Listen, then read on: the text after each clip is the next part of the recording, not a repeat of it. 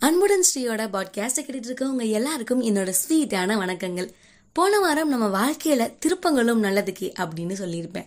இந்த வாரம் நம்ம எதை பத்தி பேச போறோம் அப்படின்னா என்னோட வாழ்க்கையில நான் பண்ண சின்ன சின்ன விஷயங்கள் எனக்கு எப்படி தேவையான நேரத்துல யூஸ் ஆச்சு அப்படின்றத சொல்ல போறேன்.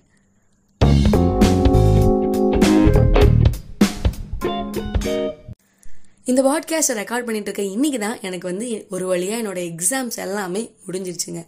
என்னதான் நம்ம சின்ன வயசுலேருந்து டெஸ்ட்டு எக்ஸாம்ஸ் அப்படின்னு எல்லாமே நம்ம அட்டன் பண்ணிட்டு இருந்தாலும் இந்த எக்ஸாம்ஸ் முடிஞ்சிருச்சு அப்படின்றத கேட்குறப்பயே நமக்கு அப்படியே ஒரு சந்தோஷமாக ஜாலியாக இருக்குங்க.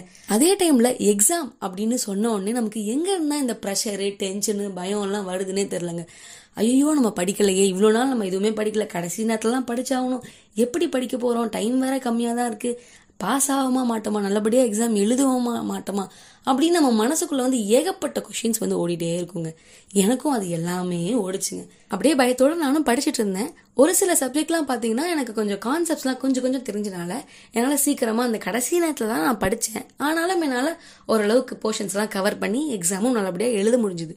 ஆனால் சில சப்ஜெக்ட் பார்த்தீங்கன்னா அதை நான் தொட்டு கூட பார்க்கல அதுக்குள்ளே என்னென்ன டாபிக்ஸ் இருக்குன்றது கூட அப்போ தான் கடைசி நேரத்தில் உட்காந்து பார்த்துட்டு இருந்தேன்.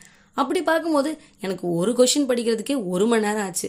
என்னடா இது இவ்வளோ நேரம் டைம் இழுக்குதே அப்படின்னு சொல்லிட்டு ஒரு டென்ஷனோடையே ஓரளவுக்கு எப்படியோ முடிஞ்ச அளவுக்கு படிச்சுட்டு எக்ஸாமும் எழுதிட்டேன். அதுக்கப்புறம் நான் வந்து யோசிச்சு பார்க்கும்போது பார்த்தீங்கன்னா ரெண்டுமே ஒரே சப்ஜெக்ட் தான். எல்லாமே நம்ம கடைசி நேரத்தில் தான் படித்தோம் ஆனால் எப்படி அது ஈஸியாக இருக்குது இது மட்டும் நமக்கு கஷ்டமாக இருந்துச்சு.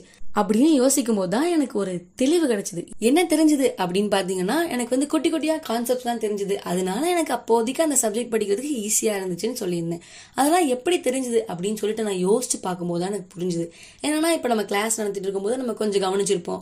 அதுக்கப்புறம் மேம் ஏதாவது கொஷின் கேட்பாங்க அப்படின்றதுக்காக நம்ம வந்து என்னென்னலாம் இருக்கு அப்படின்னு சொல்லிட்டு நம்ம பார்த்துருப்போம். அது இல்லாமல் வந்து இந்த அசைன்மெண்ட்லாம் கொடுக்கும்போது என்ன டாபிக் அது இதுன்னு சொல்லி ஏதோ எழுதும்போது கொஞ்சம் கொஞ்சம் நம்ம படிச்சு பார்த்துருப்போம். அப்புறமா பார்த்தீங்கன்னா இந்த யூடியூப்ல வந்து நான் வந்து ஏதாவது கான்செப்ட் சொல்லியிருப்பாங்களா?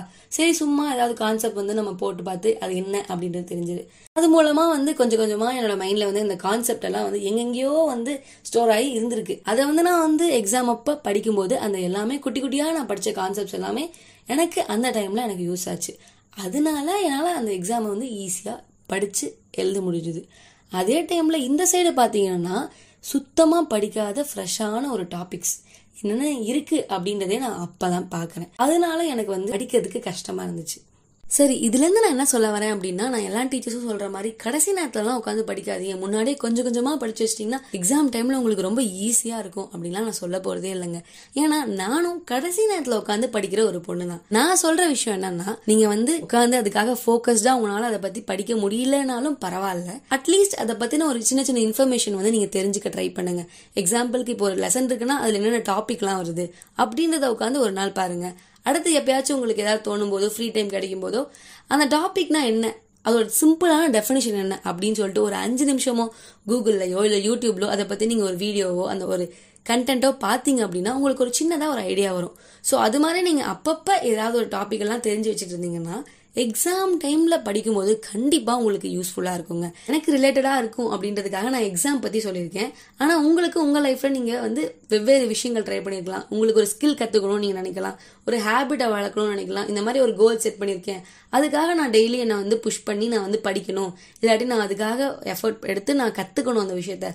அப்படின்லாம் நீங்க நினைச்சீங்கன்னா ஒரேடியா ஒட்டுமொத்தமா உட்காந்து உங்களால கான்சென்ட்ரேட் பண்ணி படிக்க முடியலனாலும் உங்களுக்கு ஃப்ரீ டைம் கிடைக்கும் போதோ அது அது ரிலேட்டடான வீடியோஸ் பாருங்க. அது ரிலேட்டடா என்னென்னலாம் இன்ஃபர்மேஷன் வருது அப்படின்ட்டு தெரிஞ்சுக்கோங்க.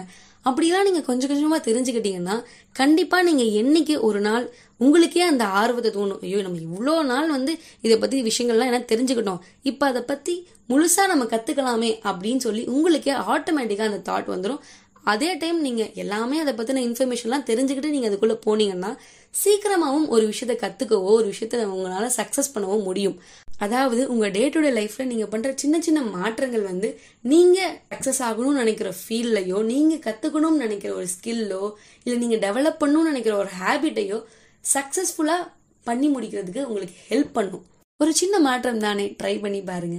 ஸோ நான் சொன்ன விஷயம் உங்கள் வாழ்க்கையில் ஒரு சின்ன மாற்றத்தை உருவாக்கும் அப்படின்ற ஒரு நம்பிக்கையோட நான் உங்ககிட்ட இருந்து கிளம்புறேன். இந்த கண்டென்ட் உங்களுக்கு பிடிச்சிருந்துச்சு அப்படின்னா மறக்காம உங்கள் ஃப்ரெண்ட்ஸ்க்கும் ஷேர் பண்ணுங்க. அதே மாதிரி அன்புடன் ஸ்ரீன்ற ப்ரொஃபைலை ஸ்பாட்டிஃபைலையும் ஃபாலோ பண்ணிடுங்க.